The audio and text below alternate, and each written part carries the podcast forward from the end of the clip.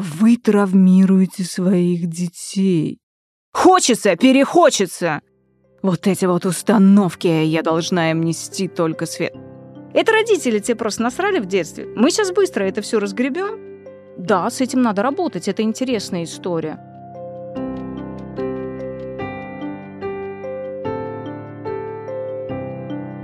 Привет! Давайте начнем выпуск с небольшого теста. Я буду говорить фразы, а вы мысленно ставьте галочки, если в детстве такое слышали. Не умничай. Много будешь знать, скоро состаришься. Не твоего ума дело. Яйца курицу не учат. Не сахарный, не растаешь. Не высовывайся. Не залезай, упадешь. Горе ты мое. А вот Вася, Петя, Маша уже то-то и то-то, а ты все нет. А вот я в твоем возрасте. Хотеть не вредно. Я – последняя буква алфавита. Тебе что, больше всех надо? Знакомые выражения. Думаю, при желании вы вполне сможете накидать еще множество подобных фраз. Что вы чувствуете, когда их слышите? Ловите ли себя на том, что порой фоном звучащие эти фразы влияют на какие-то ваши поступки и решения? Да-да, мы сегодня поговорим об установках. Хотя вы наверняка уже много о них слышали и, возможно, даже прорабатывали эту тему самостоятельно или с психологом. И я хочу спросить родителей, а вы ловите себя на том, что порой можете сами неосознанно сказать ребенку что-то, что говорили родители вам в детстве? Ведь согласитесь, время поменялось, мы поменялись. Сейчас все большей нормой становится работа над своим ментальным здоровьем. Так почему же установки эти нет-нет, да и вылетают иногда? Да и можно ли, в принципе, провести внутреннюю работу настолько, чтобы установки от своих родителей не переносить на своих детей? Давайте разбираться. Меня зовут Вика, и вы слушаете подкаст Homo Parents, родительский подкаст о детях и о нас самих. В гостях у меня Марина Муравьева, практикующий психоаналитически ориентированный психолог, автор блога о психологии.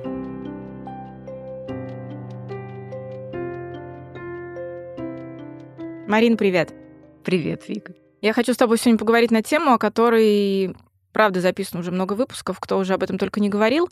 Но мне интересно поговорить об этом со стороны не только негативной, но и позитивной. Я сегодня хочу поговорить об установках, которые переносили нам наши родители. Мы, как следствие, часто переносим на наших детей. И для начала мне, знаешь, что интересно. Почему, в принципе, в какой-то момент? Потому что кажется, что вот когда я там была подростком, когда мы были детьми, вообще такое слово «установки» от родителей, оно практически не звучало. И в какой-то момент прямо об этом стали очень много говорить.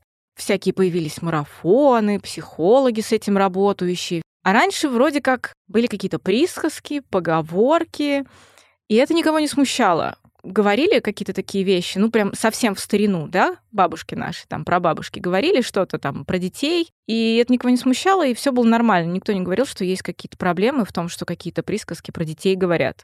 У нас сейчас много чего говорят про детей, всякие фразы, выражения, я думаю, у нас сегодня выпуски еще будут пробегать, но хочется все-таки узнать, почему раньше об этом практически не было слышно, в какой-то момент очень давно к этому относились, я думаю, даже с уважением, а сейчас у нас над этим работают и стараются максимально искоренять. Если мы будем говорить о том, что прилетало нашим ровесникам от родителей, часто были вот эти вот, например, «я последняя буква алфавита». Вот какие-то вот такие вылетают вещи, и как будто бы вот моим знакомым такое говорили. Говорили там «твое мнение там последнее», часто такое вот есть в патриархальных семьях такие фразы прилетали, да, или на вот это детское постоянное «хочу» в магазине от родителей я до сих пор слышу «хотеть не вредно». Ну, какие-то вот совсем простые какие-то вот фразочки. Смотри, я тебя слушаю, да. И я понимаю, что, в принципе, на каждую из перечисленных тобой установок я могу объяснить, для чего это. И, по сути, любая установка — это, прежде всего, некий механизм защиты для психики, который в том числе передается вот из рода в род, да? Вот если мы возьмем «не перебивай взрослых», ведь про что это? Это про иерархию, в которой есть родитель, да, и есть ребенок. И совершенно неправильно воспитывать ребенка, когда совсем нет правил, совсем нет границ. Вот нет более несчастного ребенка, чем ребенок, который растет в семье, где все можно. потому что так или иначе, даже если мы можем идентифицировать это детство как счастливым, ему придется, выйдя в реальный мир, столкнуться с тем, что в реальном мире есть правила, есть границы, есть жесткость, да, есть иерархия в том числе. И если ты этого в своей семье не видел ни в каком виде, конечно, тебя просто размажет. И когда родитель говорит «не перебивай, да, сначала я», то в этом есть смысл. Другой вопрос, что в каждой такой установке маячит вот это вот «всегда не перебивай», да, или «никогда не перебивай». Вот эти вот «всегда» и «никогда» — это две крайности. Вот, например, «всегда уступай девочке» или «уступи девочке». Вот я бы сюда добавила «уступи девочке», если ты этого хочешь в моменте. Потому что, Вика, что плохого уступить девочке, когда это говорят мальчику, да? Ну, то есть, по сути, мы говорим о неких таких, ну, джентльменских правилах, да? Она девочка, ну, уступи. Но опять, если ты этого хочешь или если ситуация то подразумевает.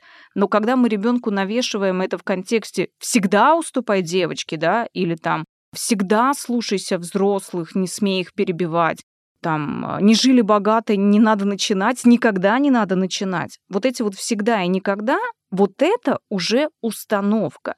А если родители трактуют это в каком-то, ну, таком усредненном виде, то, на мой взгляд, из того, что мы сейчас с тобой обсуждаем, это не что иное, как, да, добро пожаловать на планету Земля, здесь есть правила. Слушай, но опять же, почему сейчас об этом стали так много обсуждать и это прорабатывать? Раньше это никого не смущало. Нельзя же говорить о том, что сейчас просто стали прям много говорить «всегда уступай девочке», а раньше предметно говорили «порой девочкам надо уступать». Мне кажется, то, как часто об этом говорили, в целом примерно одинаково, но сейчас с этим стали бороться.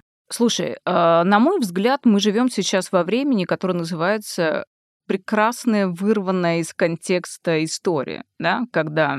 Почему бы на этом не заработать? Вот смотри, приходит человек в терапию, например. Я работаю в психоаналитическом подходе и, в принципе, могу рассуждать в этой тематике. Вот человек приходит и мне рассказывает, он говорит, слушай, у меня как-то вот совсем сложно все с деньгами, да, ну вообще вот не получается, у меня ступоры, я постоянно их теряю, да, я их боюсь. Как только у меня деньги на руках появляются, я хочу от них избавиться. По сути, это приглашение для терапевта исследовать эту область. Да? Мы начинаем спрашивать, а как у тебя вообще с деньгами, а как было в семье, а что на самом деле? И здесь, конечно, может так или иначе проявиться установка, что, например, в семье всегда трактовалось, что деньги – это зло, деньги там, это что-то нечистое, деньги только у бандитов, не жили богато, не надо начинать. И тогда ты понимаешь, что бессознательно человек... Что такое вот избавляться от денег? Да, я, например, сама когда-то прошла эту историю, я в какой-то момент реально отловила себя на мысли, я тогда работала в кабинете, практиковала, и, соответственно, к концу рабочего дня у меня такой был достаточно такой, знаешь, активный пресс денег наличных в кошельке после консультаций. И мой путь лежал через торговый центр «Цветной» на Цветном бульваре. Ну, я реально домой иногда ничего не доносила, потому что я заходила, и я думала, слушай, ну, прекрасные туфли, мне надо, ну, там вот какое-то платье, ну, мне срочно, да, еще что-то, еще что-то. И в какой-то момент я поняла, слушай, я нормально зарабатываю, я хорошо зарабатываю, но у меня почему-то нет сбережений, у меня, в принципе, никогда нет вот так вот, чтоб наличных денег, они постоянно как будто вот песок сквозь пальцы, они просто уплывают, хотя они есть. И тогда я действительно задумалась, да блин, да что такое происходит, какого черта вообще? И я стала исследовать эту тему, и я действительно нашла в своих поколенческих историях, да, родовых историях страхи, связанные с тем, что у тебя деньги есть. То есть у меня есть ряд историй, в которых, если деньги каким-то образом накапливались, они потом исчезали. То есть либо их кто-то крал, либо происходили какие-то дефолты, ну вот все, что связано с этим. И деньги исчезали. И тогда вот по родовому сценарию стало передаваться, что если у тебя есть хоть какие-то деньги, иди сапоги купи, да, потому что сапоги с дефолтом не исчезнут, а вот деньги могут исчезнуть. Понимаешь? И вот да, с этим надо работать, это интересная история. Но представь, что, например, я психолог, который копнул чуть глубже, и он подумал, ну хорошо, но я разобралась, как бы, почему у меня такие проблемы с деньгами были. Ну как бы я могла на этом заработать? Слушай, точно, гениальная идея. Я могу создать марафон Хорошо, что? Если ты психолог, который хорошо, копнул поглубже. Хорошо, если я психолог, да. Я такая, боже, ведь я могу продать другим людям мысль о том, что у них нет денег, потому что просто есть какие-то установки, которые нужно просто проработать, и дальше Господь тебе открывает краник, из которого, как из рога изобилия, на тебя льются доллары и евро. И это же классная штука, потому что, кто не хочет больше зарабатывать? Таких людей скорее по пальцам можно пересчитать, да? В основном это для всех желаемая история. Да, я хочу много зарабатывать, но... Понимаешь, например, говоря о себе, я могу сказать, да, я много зарабатываю, но я и много работаю. И я много училась, и я много труда вкладываю в развитие своего бренда. И да, параллельно с этим я проработала какие-то установки, когда я поняла, что в этом есть какой-то затык. Я прям чувствовала, потому что я много работала, я вела Инстаграм, деньги были, но они уплывали. И когда я сказала, так, слушай, я хочу, чтобы они оставались у меня, да, мне что за ерунда такая происходит. Я проработала установки, и деньги стали накапливаться. Потому что если мы говорим про деньги, смотри, какие здесь есть стадии. Заработать, уметь сохранить, накопить и приумножить. Очень многие на стадии заработать, в принципе, говорят, и все, я свою миссию выполнил, да. А как же сохранить? А как же накопить и приумножить? Это тоже очень важно. Но что делают люди, которые придумывают эти марафоны? Они транслируют абсолютно для каждого человека. Там неважно, работаешь ты, не работаешь, есть у тебя образование, нет у тебя образования, понимаешь ты что-то про свое призвание, не понимаешь ты что-то про свое призвание. Это родители тебе просто насрали в детстве. Мы сейчас быстро это все разгребем, и все, и будешь зарабатывать. Это же гениально, согласись. Это гениально, и еще это очень удобная такая штука, когда многие люди, как будто бы вырастая, они узнают, что есть такое установки. И кто-то говорит, установки для детей, когда они маленькие, оно как будто бы, вообще все, что говорят родители, оно как истина в последней инстанции. Оно очень важное, попадает в нужные части мозга, воспринимается единственно верным мнением. И получается так, что взрослый, когда вырастает, ему такое говорили в детстве. И взрослый вырастает и такой говорит, да, большие деньги просто так не заработаешь. Только обманом, воровством, грабежом, особенно возвращаясь, что наше поколение большие деньги зарабатывало, их родители зарабатывали в 90-е, возможно, у кого-то так и прилетало. И получается, что есть часть людей, которые, не разбираясь, в установках, они просто слышали, что где-то такое прилетает. По факту, ведь так и есть. Они как будто бы ищут подтверждение снова и снова. Как говорится, если ты хочешь увидеть красный в комнате, ты найдешь красный в комнате. И эту истину, не подлежащую сомнению, они как с транспарантом идут по жизни. Все мужики козлы. Что с этим разбираться, если снова и снова эти мужики меня обманывают? Разве мама была не права? Смотри, как бы я ответила на это? Возьмем, например, условно говоря, тебя, да? Неспроста же ты увлекаешься тем, что записываешь подкасты. Фанат и педант в своем деле. То есть, по сути, это твое некое призвание, да? Ты через подкаст общаешься с этим миром. И, например, в какой-то момент тебя посещает мысль, что как будто бы ты могла бы больше зарабатывать. Смотри, что мы уже имеем? У тебя уже есть опыт, у тебя есть компетенции, ты записала уже какое-то количество подкастов, ты на уровне своей души понимаешь, что да, это то, куда бы я хотела продолжать, и вроде я все делаю правильно, но есть нюанс с деньгами. Ты идешь, прорабатываешь эту тему, достраиваешь какой-то нужный кирпичик и с очень высокой вероятностью знаешь, что дальше могут быть хорошие заработки. Теперь возьмем другого человека. Например, кто-то послушал твои выпуски и говорит, слушай, классная тема. Приглашать каких-нибудь экспертов, записывать подкасты. И что я не знаю, как выглядит микрофон. И что я никогда не умела что-то монтировать. Так, я хочу зарабатывать на этом, да. Кстати, моя мама говорила, что деньги – это адский труд. И как раз передо мной баннер марафона, где прорабатываются денежные установки. Понимаешь, это разные истории, да, в котором в твоем случае ты действительно достигнешь какого-то результата. Во втором случае это история про то, что человеку выгодно переложить ответственность на родительские установки за то, что в его жизни, например, нет определенного дохода. Или ты встречаешься с мужчинами. С кем-то получилось, с кем-то не получилось. В какой-то момент жизни ты понимаешь, что как будто бы есть некий сценарий со всеми, да, как будто бы я повторяю. Окей, ты идешь в терапию, ты начинаешь разбирать свои чувства, про что эти сценарии, там что-то, и в какой-то момент, например, ты вдруг обнаруживаешь внутри себя, что ты можешь, например, на стадии флирта, страсти все прекрасно, стадия, когда отношения начинают там уже развиваться, ты вроде как немножко пугаешься, а когда дело доходит до чего-то серьезного, у тебя просто паника, да, и внутренний страх ненормальный, то есть когда тебя парализует, и ты разрываешь отношения. Или от тебя мужчина уходит. И тогда, исследуя этот вопрос, ты думаешь, я на логике, да, на рациональном, я как будто бы не могу понять, откуда это. И тогда здесь может действительно вылезть установка, что брак – это что-то небезопасное, которое тебе, например, передают женщины твоего рода. И ты такая, точно.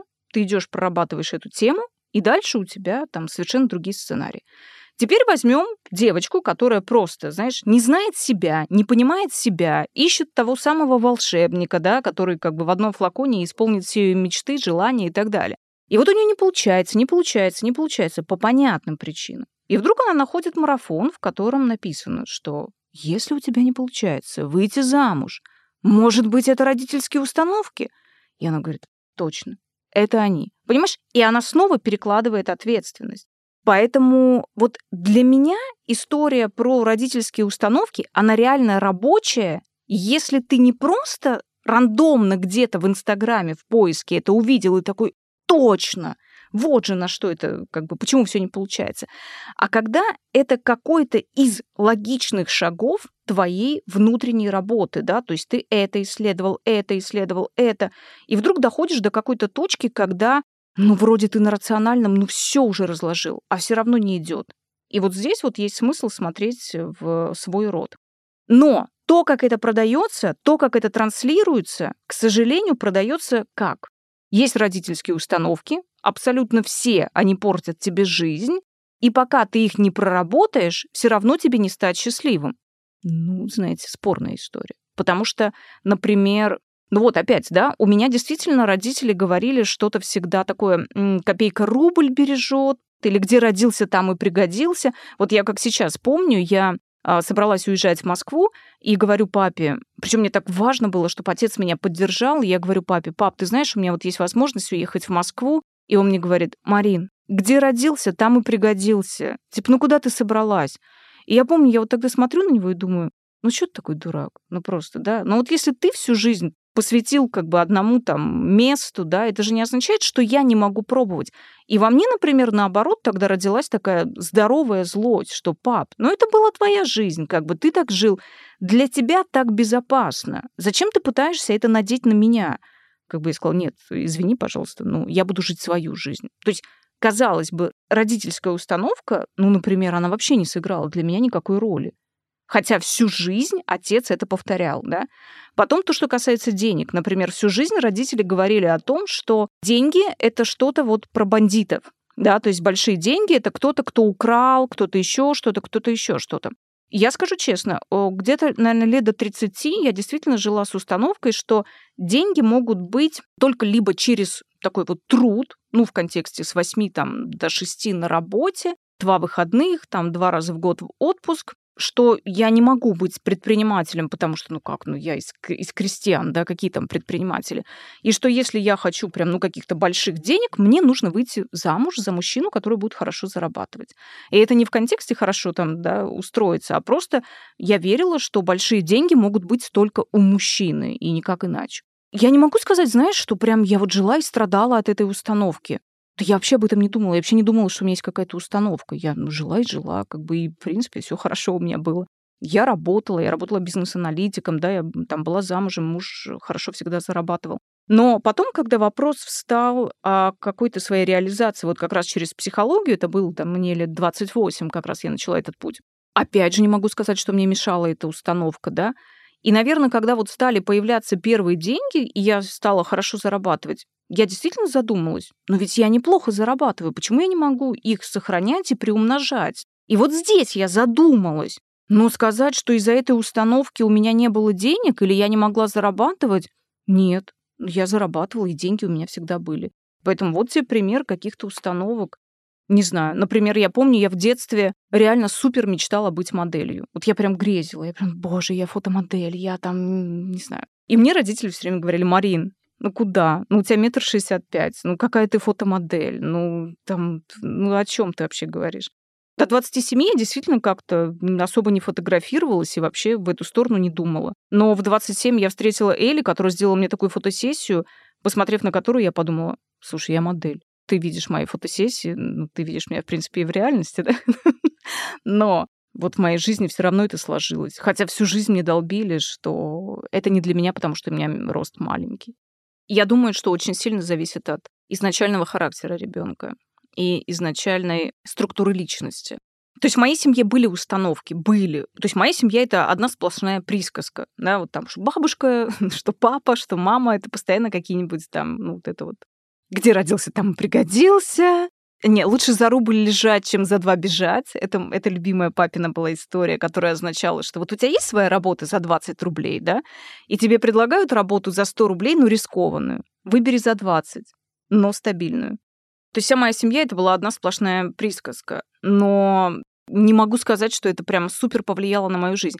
Однако, как уже практикующий психолог, я могу отдать должное, что если, например, у ребенка такой мазохистический характер, да, там жертвенная часть очень сильная, и он действительно уверовает в это, и родители, в принципе, вдалбливают. Знаешь, у меня просто такой характер, что в меня еще особо ничего не вобьешь. А вот если дети очень, ну, послабее, то, возможно, да, Вика, возможно, это действительно в чем-то ставит приговор. Но я все равно не верю истории, и это невозможно. То есть если ты никогда не был в терапии, если ты не исследовал себя как личность через какие-то практики, и ты просто прошел марафон, как избавиться от родительских установок, ну, такое, знаешь. Ты вот говоришь, проработал, был в терапии, исследовал себя. Даже если это происходит не через психолога, а через марафон, это все равно тот момент, когда человек задумывается о том, что в нем происходит. Возможно, ему там какие-то вводные вопросы задают, и он обращает внимание на то, что у него внутри, в его голове, в детство он возвращается. Но есть ощущение, что это как будто бы какие-то, если не совсем взрослые люди, но пытающиеся повзрослеть люди, которые хотят взять ответственность за то, что происходит у них в жизни, да, разобравшись с тем, что вот у них там где-то что-то не стыкуется, возможно, у этого есть причины какие-то от того, что нам говорили в детстве. Но согласись, это потрясающе удобная стратегия, если у тебя что-то в жизни не получается, сказать, что, ну, блин, мне так в детстве говорили, мне родители запрограммировали, я просто иначе не могу. И вот эту всю ответственность слить на родителей, а у нас вообще сейчас как будто бы модно уже стало о том, что во всех своих проблемах вине родителей, вот эта фраза, что все равно и нашим детям к терапевту понадобится. И, в общем, все в кучу. Но по факту, если оглянуться, вообще-то все родители наши виноваты. Вот как бы куда ни ткни, вообще во всем, что происходит. Я не знаю, я замечаю, что очень много об этом в окружении говорят. Есть ощущение, что кто-то, а может быть даже многие, выбирают для себя путь вот этот простой. Когда если у тебя что-то не получается, ты просто говоришь, ну да, я иначе не могу, мне так долбили, там, я не знаю, кто сколько с родителями жил. И это же так просто. Тебе не нужно в себя посмотреть, тебе не нужно разворачиваться в жизнь, тебе можно грести дальше и говорить, что просто тебя вот так выучили родители, и ты с этим ничего не можешь делать. Это, может быть, разговор как раз о том, что человек, выбирающий такой путь, он просто не хочет взрослеть и брать на себя ответственность за все, что происходит. Так проще. Слушай, ну есть те структуры личности, когда и не может, да, то есть и не сможет. То есть если у него, например, реально депрессивный тип, и у него клиническая депрессия, а он и не сможет. Но это скорее исключение, да. Но в целом, вот я тебя слушаю, я понимаю, что, например, кто бы могли быть такие люди? Это могли бы быть люди, которые вот совсем такие инфантильные, да, то есть застрявшие именно в детском. И, конечно, им выгодно переложить ответственность за все, вот просто за все, вот все, что у меня не получается, и я не буду даже ничего пытаться сделать, потому что мама с папой. Либо люди, которые только-только начали свой путь исследования себя. Потому что как только ты начинаешь, естественно, там очень много инсайтов, очень много «Точно, и у меня так в детстве было», «Ой, и мне мама так говорила», «Ой, да-да-да-да, точно, и мама мне, и с папой так, и да-да-да». У тебя действительно создается иллюзия, что как будто бы во всем и всегда виноваты только родители. Либо это мазохистический тип, ну, такая жертвенная часть, да, в которой вот там кто-то виноват, только не я. Поэтому, понимаешь, вот эта прекрасная категоричность, когда только родители виноваты. Ведь это про человека, который не готов брать на себя ответственность. Понятно, что в детстве ребенок действительно ничего практически не может сделать с тем, что происходит в семье. Да? То есть если родители деспотичные, жестокие, все что угодно, ну а что ты можешь сделать? Если у тебя нет рядом другого взрослого, который мог бы тебя забрать и защитить, то далее твоя психика просто приспосабливается там, через определенные механизмы защиты, чтобы выжить внутри этой семьи. Но когда ты вырастаешь, и в своей уже реальной жизни ты вдруг понимаешь, что там с мужчинами, ну там с партнерами какой-то один и тот же сценарий, с деньгами один и тот же сценарий, да, ты идешь с этим разбираться. И да, на первых этапах у тебя супер большой соблазн сказать, а, так это потому что мама с папой. Но, смотри, например, ты в 35 лет ты пошла там разбираться с этим. Мама с папой, дай бог, до 18. А потом? Ну, а потом кто? А потом это был ты. Со своими выборами, со своими там невыборами, да. И ты можешь сказать, ну да, я был таким, потому что мама с папой. Ну да, но а почему тебя это не смущало? Ну, то есть почему тебя в 20 лет не смущало, что ты видишь пачку денег, и у тебя пот со лба там, да, или живот сводит от страха, что тебе там парень предлагает, не знаю, что-то, а тебе страшно, или там брезгливо, или почему тебя это не смущало? Это уже не мама с папой, это уже ты. Это уже ты делал вид, да, что ты этого не замечаешь и так далее. Мама с папой-то только до 18, а потом-то это ты. А можем ли мы говорить, когда потом, после 18, немножечко так где-то сзади давит мама с папой уже условный, да, можем ли мы говорить, что, опять же, модное слово нынче сепарация, так вот, что ее не прошел человек, когда он в те же 35 говорит, мама с папой, ты как бы по-прежнему вот на себе несешь их мнение. А, слушай, ну что такое сепарация? Во-первых, до конца пройти сепарацию, ну, в принципе, невозможно, да, ну, то есть все равно так или иначе мы навсегда связаны с родителями. Но основные признаки какие? Я живу отдельно, я зарабатываю сам, то есть я могу себя обеспечить, и у меня нет потребности переспрашивать. «Мама, вот Василий, он нормальный? Я могу за него замуж выйти? Он как? Ничего, он тебе нравится? Мам, слушай, я тут детей решила родить. Ничего, ты не против? Как бы нормально, я уже могу рожать, да? Мам, слушай, мне здесь такую работу предложили. Что думаешь, соглашаться, не соглашаться? Да, вот я не знаю». «Мам, я вот хотела поехать за границу учиться. Чё, ехать, не ехать?» Понимаешь? То есть, ну, понятно, ты можешь спрашивать, но мнение родителей не является решающим. То есть мама может сказать, «Да ты что, да какая заграть, да куда?» Ты говоришь, «Мам, ну я понимаю, тебе там страшно, то всё, в принципе, я ожидала поддержки, я её не увидела, но я все равно еду». Понимаешь? А когда для тебя вот ты выбираешь... Вот очень часто с женщинами, разговаривая о сепарации, ты услышишь там, да я сепарирована, да что, я живу отдельно, я зарабатываю. Окей, ты начинаешь обсуждать что-то в стиле, ну, не знаю, представь, что ты хочешь развестись там с мужем, как тебе? Ой, а что мама скажет? Да, он так маме нравится, я даже не знаю. Все, понимаешь, вот какая здесь сепарация. Или, например, а что ты не уволишься?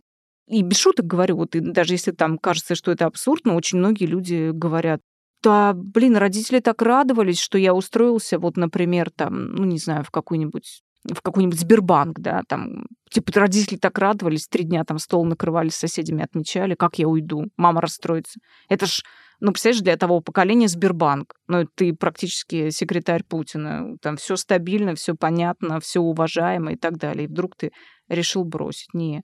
И по той же причине там дети, развод, и очень много таких, да. И вот тебе та самая зависимость, болезненная зависимость от родителей.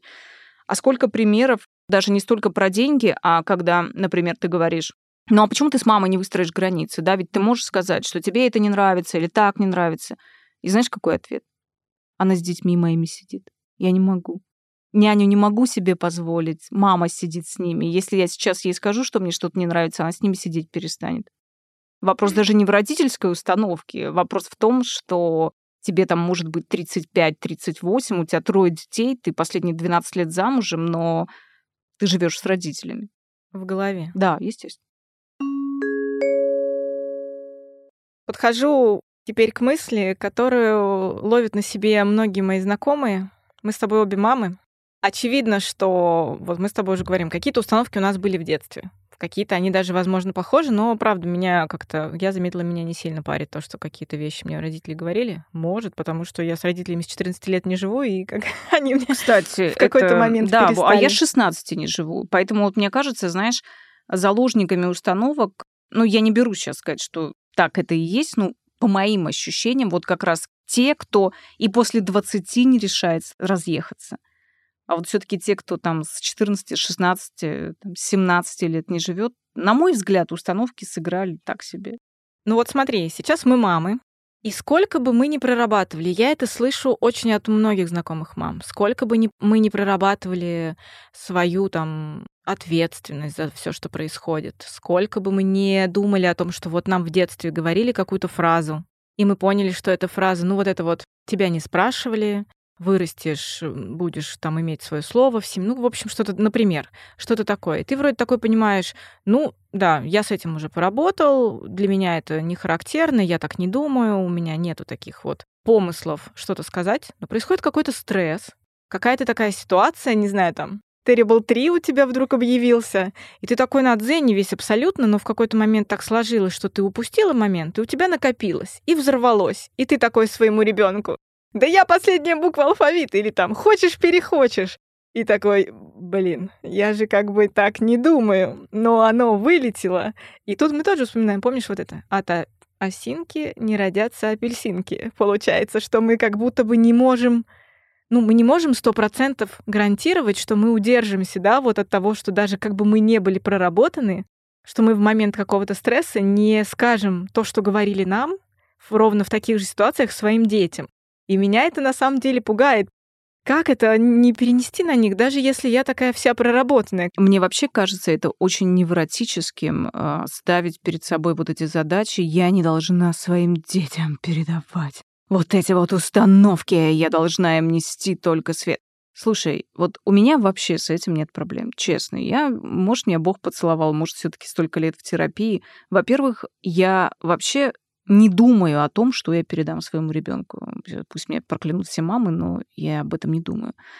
Я думаю о том, что я реально достаточно хорошая мама, вот как бы блевотно это ни звучало, да, но я реально достаточно хорошая мама, которая ребенку транслирует, на мой взгляд, суперважные вещи, такие как «ты можешь меня любить, но ты можешь и на меня злиться». И что бы с тобой ни происходило, я продолжаю быть твоей мамой, а ты продолжаешь быть моим ребенком. И я тебя люблю, и я хочу тебя понять. Даже если в секунде не понимаю, хочу пытаться тебя понять. При этом, например, вот из твоего кейса, да, что такое фраза «хочется, перехочется»? Вот как ее можно расшифровать? Ну, по сути, это я злюсь на то, что я не понимаю, что ты просишь, я не понимаю, зачем ты это просишь, и я не понимаю, как бы для чего я должна тебе это купить. Так расшифровывается фраза «хочется, перехочется». Ну и еще как вариант, что ты знаешь, вот ребенок идет в магазине, в детском мире там он зашел, и он просто вот так вот «хочу, хочу, хочу» и нагребает на себя. И в какой-то момент как будто бы вот родители ему говорит что-то подобное, типа «хочется, перехочется», для того, чтобы засунь свое «хочу» глубоко, и мы сюда пришли купить тебе зубную щетку и точка. Слушай, но на мой взгляд, «хочется, перехочется» — это история про то, что тебе либо по каким-то причинам недоступна русская речь, да, и ты не можешь как бы там развить ее каким-то образом, чтобы сказать, например, своему ребенку: послушай, я понимаю, что тебе хочется купить половину магазина, но мы сейчас купим зубную щетку, и вот из этого всего, что ты набрал в тележку, ты можешь выбрать 2 игрушки или 1. И на этом все. Больше мы ничего покупать не будем. Это может быть эквивалент «хочется-перехочется». Или, например, если ребенок там что-то говорит, и ты ловишь себя на том, что я хочу сказать «хочется, перехочется», да. А я могу сказать: послушай, я реально уже очень сильно злюсь на то, что ты бесконечно говоришь о том, что ты хочешь. Это здорово, здорово, что ты столько хочешь, но есть некие ограничения. Финансовые там в том числе, да, мы можем взять только это. Это абсолютно нормально говорить детям про ограничения. Это абсолютно говорить нормально детям «я злюсь», да, или там «я устала от твоих хочу». В этом нет ничего такого, это часть игры под названием «жизнь». Но опять, если же все-таки сорвался, да, и сказал «хочется, перехочется, падла», Вот мне кажется, сейчас многие слушатели хотят от тебя услышать, как вот от психолога, да, который активно практикует, и чтобы ты сказала: слушайте, ну даже если вырвалось, ну можно. Так, вы после этого не стали вот родителям. Я как раз это и хочу сказать. Отрадным, что... Скажи, пожалуйста, нам. Да, наше да, можно. Ради бога, вырвалось и вырвалось. Понимаете, вопрос не в том, что у вас вырвалось. Вопрос в том, что вы дальше с этим делаете. Понимаете? Вырвалось один раз, не равно вырывается всегда. Это все-таки разное, это нужно понимать. Одно дело, когда ты там периодически срываешься, другое дело, когда каждый раз, каждый поход в магазин сопровождается «хочется-перехочется». Я последняя буква в алфавите. Вот это перегиб, да, и это, конечно, тут уже надо разбираться. Но если у вас вырвалось, дальше нужно смотреть на реакцию ребенка. Во-первых, ребенок может просто пропустить это мимо ушей. И вообще, просто вообще никак не сделать акцент, что он что-то услышал. Если вы заметили, что ребенок как-то, ну там, вздрогнул, напрягся, расплакался, расстроился, первое, дайте себе время. Вы можете, вот реально вы можете, даже 15, 20, полчаса, просто не обсуждать это. Вот просто молча походить там по магазину, порефлексировать, подумать, что сейчас произошло, и ответить себе на один простой вопрос. Что со мной? Я что? Я злюсь, я расстроен, я обескуражен, я там, ну не знаю, какое-то чувство. И далее просто подойти к ребенку и сказать: послушай, я достаточно резко тебе сейчас ответила, и я вижу, тебя это расстроило. Я не хотела, чтобы ты расстроилась. Просто я разозлилась на то, что ты бесконечно говоришь «хочу, хочу, хочу».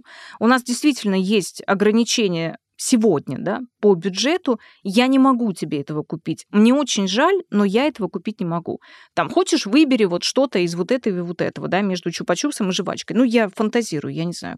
Вот. Но в целом ничего страшного не произошло. Вот бедные мамы, я искренне говорю, бедные, которые перечитали вот этих вырванных из контекста каких-то маленьких историй в Инстаграм, психолог.ру. Вы травмируете своих детей. Ребята, я открою большой секрет. Без травматизации невозможно развитие. Понимаете? Вот смотрите. Ребенок сосет грудь.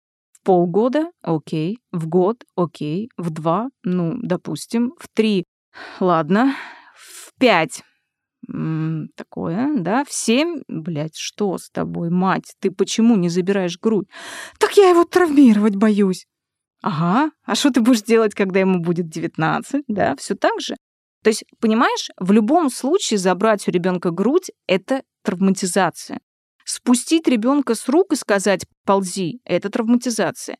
Перестать спать вместе – это травматизация. Или говорить там «нет, скажи букву «Р», не так, язычок вверх». Это травматизация. Ну, как бы, это травматизация. Выставить первую границу и сказать «послушай, это кровать для взрослых, здесь спят мама и папа». Да? Если ты в своей голове понимаешь, что ты не только мать, но еще и женщина, а твой муж – это не только папа твоему ребенку, но еще и мужчина, то рано или поздно ты захочешь с ним секса. Очень странно заниматься сексом, когда между вами спит ребенок. Это неправильно, так делать нельзя. И да, ты вынужден, ты или отец должен сказать: послушай, нет, это наша кровать. И ребенок будет плакать. И да, это травматизация. Ну а как иначе? Без этого невозможно. Это первое, что нужно понять. Любое развитие подразумевает травматизацию. Вы пошли в школу, в сад, в институт, на новую работу. Это разве не травматизация? Ты в первый раз записываешь подкаст. Это разве не травматизация? Да все, что ты делаешь в первый раз, это травматизация. Но если ты не будешь этого делать, если ты будешь избегать или за тебя кто-то будет это делать, ты никогда не будешь развиваться. Что такое вообще травматизация? Во-первых, это что-то повторяющееся регулярно. То есть если вы один раз или раз в полгода или раз там в 3 месяца, это, простите, ну как бы немножко другие истории. Плюс, если после того, что произошло, чувства ребенка не были контейнированы. То есть, по сути, например, вы идете в магазине, да, и говорите: «Хочется, перехочется!» Ребенок испугался, потому что он вообще не ожидал сейчас такой реакции. А если вы еще до этого играли в добрую маму, да, которая там «Ты моя тетя», и тут вдруг хочется-перехочется, и ребенок вообще смотрит на вас, кто это ведьма, да, я не понимаю, где моя мама, которая всегда была добрая. Внимание, спойлер, не надо быть всегда доброй, да, потом рано или поздно вы выйдете из себя, ребенок испугается. Ребенок испугался, начал плакать. Вы не знаете, что с этим делать, вы взяли его, отшлепали и сказали, вообще заткнись и не смей меня позорить в магазине. Развернулись и ушли домой. И еще до самого утра с ним не разговаривали, а утром он проснулся и сказал: мамочка, доброе утро, а что на завтрак? Вы ему сказали: иди в жопу, хочется, перехочется. Вот это травматизация, да, потому что ребенок уже не может понять вот эту вот причинно-следственную связи, то есть наказание не соответствует проступку, мама из доступной превращается в замороженную, в отсутствующую, в карающую, и он не может понять, почему это продолжается. А вот если все произошло в магазине, и даже через полчаса вы подошли и сказали: родной, я вижу, ты расплакался, давай об этом поговорим. Да, я была резка, действительно, но я разозлилась. Дело не в тебе. Дело в том, что, мне сложно, да, когда вот столько много хочу-хочу, когда ты не реагируешь на мои просьбы. Пожалуйста, извини меня, я была не права. Все, вопрос закрыт. Вы просто, как живой человек, что-то там эмоционально сделали. На этом точка. Мы начали наш разговор с того, что многие установки, когда-либо возникшие, возникли в том числе для того, чтобы каким-то образом обеспечить безопасность ребенка, да, и помочь его как-то поддержать, как-то соломку в нужных местах подложить заранее. Вот давай поговорим о том, что наверняка же есть установки, с которыми не надо прорабатывать, и которые, скажем так, на которые можно смотреть, не пугаясь, что они есть в твоей жизни. Вик, здесь сложно, да? Почему? Потому что все должно соответствовать времени. Вот смотри, взять все установки про деньги. Если ты начнешь их прорабатывать, ты увидишь, что эти установки пошли, например, из рода революции 17-го года, да, тех, кто вынужден был бросить деньги, или те, кого расстреляли, или те, кто эмигрировал. Оттуда пошли установки, что, например, иметь какие-то дела с властью небезопасно. Или там иметь какие-то титулы небезопасны. Какие-то установки могут пойти от тех, кого раскулачили когда-то, да? Отсюда не выпячивай, счастье любит тишину. Не надо там рассказывать, какие у тебя должности, какие у тебя машины, сиди. Это правда. Или, например, большая часть установок, она как раз вот из этих прекрасных 80-х, 90-х, да, когда были дефолты, когда деньги пропадали, и когда действительно выгоднее было покупать телевизор, потому что телевизор — это то, что ты можешь перепродать, или то, что не обесценится. Или, например, истории про там, какой-никакой мужик, главное, чтобы мужик. Откуда это? Война, понимаешь? Потому что во время войны все мужчины воевали, вот 41-45-го. А когда вернулись, да ты рад был любому мужику. Хромой, косой, неважно, без ноги, без руки, главное, ты вернулся. И не надо было ничего. Главное, у нас есть дом, любой, да, и хоть какая-то возможность работать, потому что ты помнишь, в смысле, не ты помнишь, родилась в это время, но из истории, ты же знаешь это. По сути, все наши установки — это попытка наших предков нас сохранить, оберечь. Да, чтобы как бы... они-то делали это, исходя из своего времени, исходя из своего опыта. По сути, в установках нет ничего плохого, потому что они действительно все... Что такое установка? Это механизм защиты, который тебя призван оберегать. Но ты же должен понимать, вот, то есть, условно говоря, если твои там родители прожили в пещере, потому что сверху шла война, а ты родился, когда войны уже не было, какой тебе смысл жить в пещере? То есть ты можешь сказать: мам, пап, спасибо вам за все вот эти заветы, что, там, не знаю, если сирена, надо прятаться, если там это, надо делать так. Но я живу в мирное время, мне это зачем? Для чего мне этот опыт? Понимаешь? Но если так случилось, что и ты живешь в военное время, например, то тебе очень пригодится этот опыт. Или если завтра у нас, например, начнут там за доносы расстреливать, знаешь, как тебе пригодится опыт, который там твоя прабабка насобирала, и она знала, что, ага, вот это и можно говорить, а это нельзя, лучше вообще заткнуться и никому ничего не говорить. Понимаешь, тебе это пригодится. А если, например, сейчас начнется, не дай бог, там какая-то революция, нам тоже пригодится опыт тех, кто вот говорил, бросай все, спасай свою жизнь. Не там вот... У меня есть примеры, у меня много друзей в Европе, и есть парочка, у кого прям их предки бежали в 17-м году из России. И ведь они так и говорили, что погибли те, кто до последнего верил, что все будет хорошо. Да, кто говорил, да не может быть такого, да власть точно такого, да кто нас будет расстреливать, да кто у нас все отберет, да мы именитая семья там и так далее. Да, они погибли самые первые. Вторые погибли те, которые вместо своей жизни пытались спасти, вывести вот эти вот безумные чемоданы и так далее. И сколько было историй, что, например, как раз по дороге там куда-то в порт или на вокзал, их как раз и останавливали и расстреливали, потому что привлекало внимание, куда такие обозы едут, да. То есть людям было важнее спасти имущество, а не свою жизнь. Поэтому установки передавались такие: брось все, оставь все, никому не верь, да, спасай себя.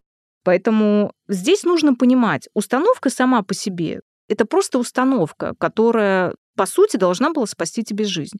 Или, например, вот это «все мужики козлы». Если ты начнешь копать, ты увидишь, что в роду наверняка была женщина либо изнасилованная, либо очень сильно обманутая мужчинами и так далее. То есть про что ее установка? Попытка защитить свое поколение. Не верь мужчинам, будь с ними осторожна и так далее. Поэтому сама по себе установка — это просто установка. И здесь нужно понимать и разделять, что она могла помогать твоим предкам, потому что они жили в голод, в военное время там, и так далее. Но если у тебя сейчас ни голод, ни военное время, ни та, то есть про что это? Тогда это то, что тебя ограничивает. Получается так, что установки появляются относительно какого-то времени, каких-то ситуаций, которые происходят. У нас сейчас Конечно. Тоже время и тоже что-то происходит. Можем ли мы говорить, что просто будет подмена установок на какие-то новые сейчас? Естественно. Или второй вариант. Мы же теперь все стараемся быть чуточку более просветленными и там ходим в терапию, разбираемся. Можем ли мы говорить, что то поколение, которое сейчас активно занимается своим ментальным здоровьем и заботится о том, чтобы прорабатывать всякие внутренние штуки внутри себя, да?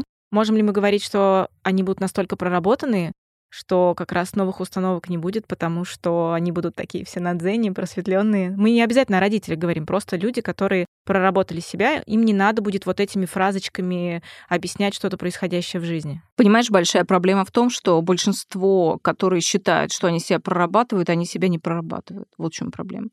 Вот смотри, например, я буквально вчера делала эфир про истерический тип личности, про женщин истерического типа личности. Один из маркеров — это переполненность эмоциями.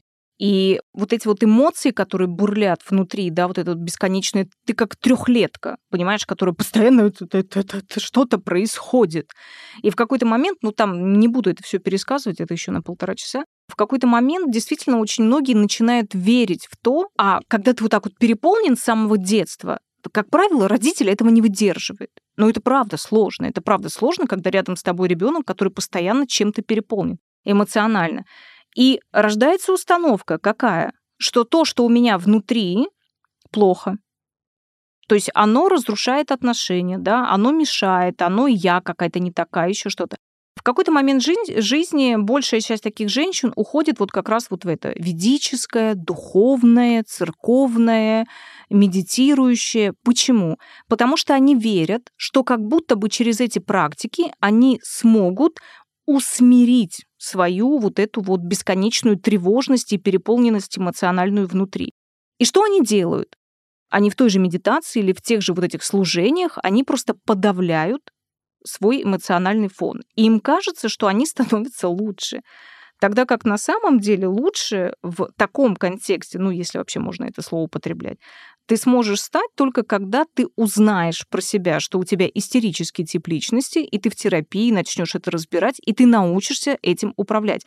То есть, условно говоря, когда там тебе позвонил твой парень и сказал, слушай, а я сегодня не приеду, да, и у тебя автоматическая такая реакция, как ты приедешь-то? Что может быть важнее, чем я? Да, ты меня разлюбил. Да. И вот это вот все внутри у тебя поднимается очень много тревоги. Что я сделала не так? Почему он не приедет? Что такое? Как это не приедет? А что случилось? Он кого-то встретил? Нет, он меня разлюбил. Что между нами происходит? У нас рвется связь, понимаешь? Это все за секунду в голове происходит. И у тебя, конечно, реакция либо там уйти вот в эту пассивную агрессию. Ну, не приедешь, ладно, что ж тогда? Встретимся через месяц, да, я буду молчать весь этот месяц. Либо наоборот, истерика, да. А тогда, как, например, ты уже проработал это, То есть, если ты, например, там через ведическое идешь, ну, я ничего не имею плохого против ведических женщин, просто это очень такая часто распространенная история. Ты начинаешь подавлять: я посылаю тебе свет, ты мой мужчина, я верю, что как бы вот это вот все, ты меня любишь, просто у тебя дела. И ты это все запихиваешь, да. И если, например, ты вообще не в зуб ногой, ты начинаешь истерить: а, ты меня не любишь, или там кладешь трубку и начинаешь плакать, что ну что ж со мной не так, почему он меня не любит. И если ты уже что-то про себя понимаешь, ты отслеживаешь, как внутри эта тревожность рождается, да, ты прям видишь вот эту бурю внутри, и ты себе говоришь: детка, у тебя просто истерические тип личности. Внутри кипит тревога. Да, это свойственно твоему типу личности.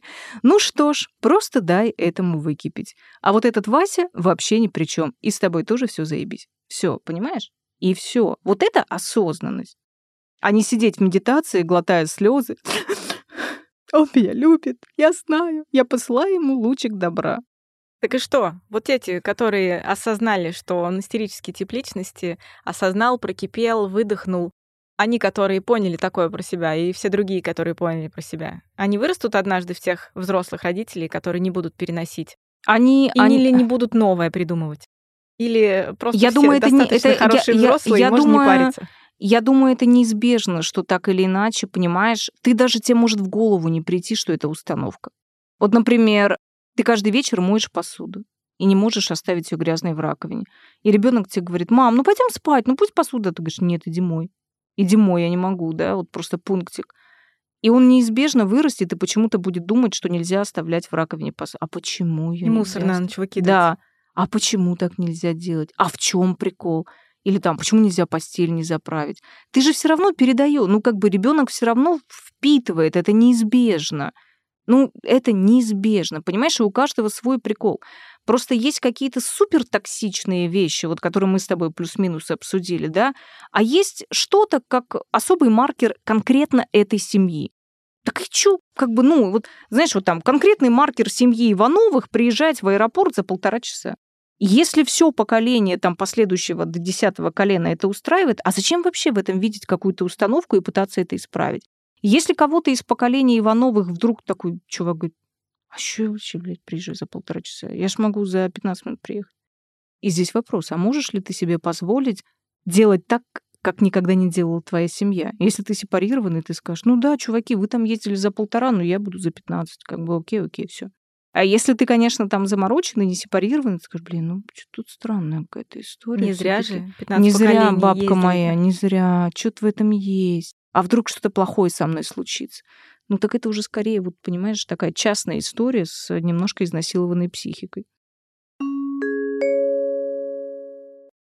Можешь ли ты просто ради эксперимента предположить, какие установки или какие фразы могут сейчас у родителей прилетать детям, с которыми не сталкивалось предыдущее поколение? Я пытаюсь думать, что бы я могла своему ребенку транслировать. Я могу сказать, например, что я транслирую. Я очень заморочена на безопасности. И в связи с этим я до конца для себя еще не поняла, насколько это установка или это просто правило, которое надо беспрекословно соблюдать. А ты заморочена, потому что ты перечитала всех этих ужасных историй, пересмотрела? Я не пересмотрела этих ужасных историй, прям что так пересмотрела. Просто когда я росла, мы все знали, в каких кустах какие дяди стоят и что показывают. Когда я выросла, я, гуляя с коляской в парке, встречала праздно шатающих, проветривающих мужчин, и как бы тоже не очень приятно. Кстати, вот никогда в жизни не видела. А я видела иногда очень большое желание, когда это происходит по осени, крикнуть, чтобы спрятал писюн, иначе простудит. Вот. И я подумала, ну, в этом же нет ничего плохого, если я хочу каким-то образом уберечь своего ребенка от подобных вещей. Это установка замороченного родителя на безопасности или это просто правило, которое тебе в жизни поможет? На мой взгляд, это правило безопасности. Ну, значит, у меня пока не установки, а правила. У тебя есть установки? Ты знаешь, не ощущение, что я ничего такого не транслирую, потому что я все-таки пытаюсь транслировать самую простую вещь. Мама тоже человек, да, человек, который может устать, человек, который может разозлиться. И вот сам факт, что я себе это позволяю, мне уже не так часто хочется злиться там на ребенка, да, или что-то. То есть мне кажется, когда ты действительно не пытаешься для ребенка быть каким-то супер там взрослым, И когда ты можешь вот этот баланс между любовью и строгостью соблюдать, потому что, ну, не может быть одна любовь, понимаешь, потому что тогда ребенку очень сложно. То есть ты тоже должна быть строгой или должен быть строгим, да, ну, в разумных пределах. На мой взгляд, вот пока мне очень удается вот быть в этой золотой середине, когда я и любящая мама, и строгий родитель, но при этом сказать, что я ему транслирую прям супер какие-то... Но у меня ребенок заморочен сам на своих, на каких-то правилах, знаешь. У него любимый мультик «Уроки безопасности Сэмбер». И он периодически, мне вот ему 3,5 года, мне может говорить: «Мама, ты знаешь, что в холодную воду резко входить нельзя, может сердце остановиться». Я такой: «Чё? В смысле?» Как-то звонила ему по видеозвонку и говорю: «Ладно, Платоша, я убежала на тренировку, все». Он мне говорит: «А почему ты говоришь убежала? Ты что, сейчас прям побежишь?» Я говорю: «Нет, я имела в виду, что я опаздываю, мне нужно быстрее». Он говорит: «Не стоит резко бегать. Вообще бегать не стоит. Я вообще рекомендовал бы тебе идти медленно на эту тренировку». То есть вот он, ну, ему это нравится. Но у него папа такой прям: правило, правило, правило. Возможно, это какая-то генетическая штука, да. А так, что прям, вот знаешь, каких-то установок нет.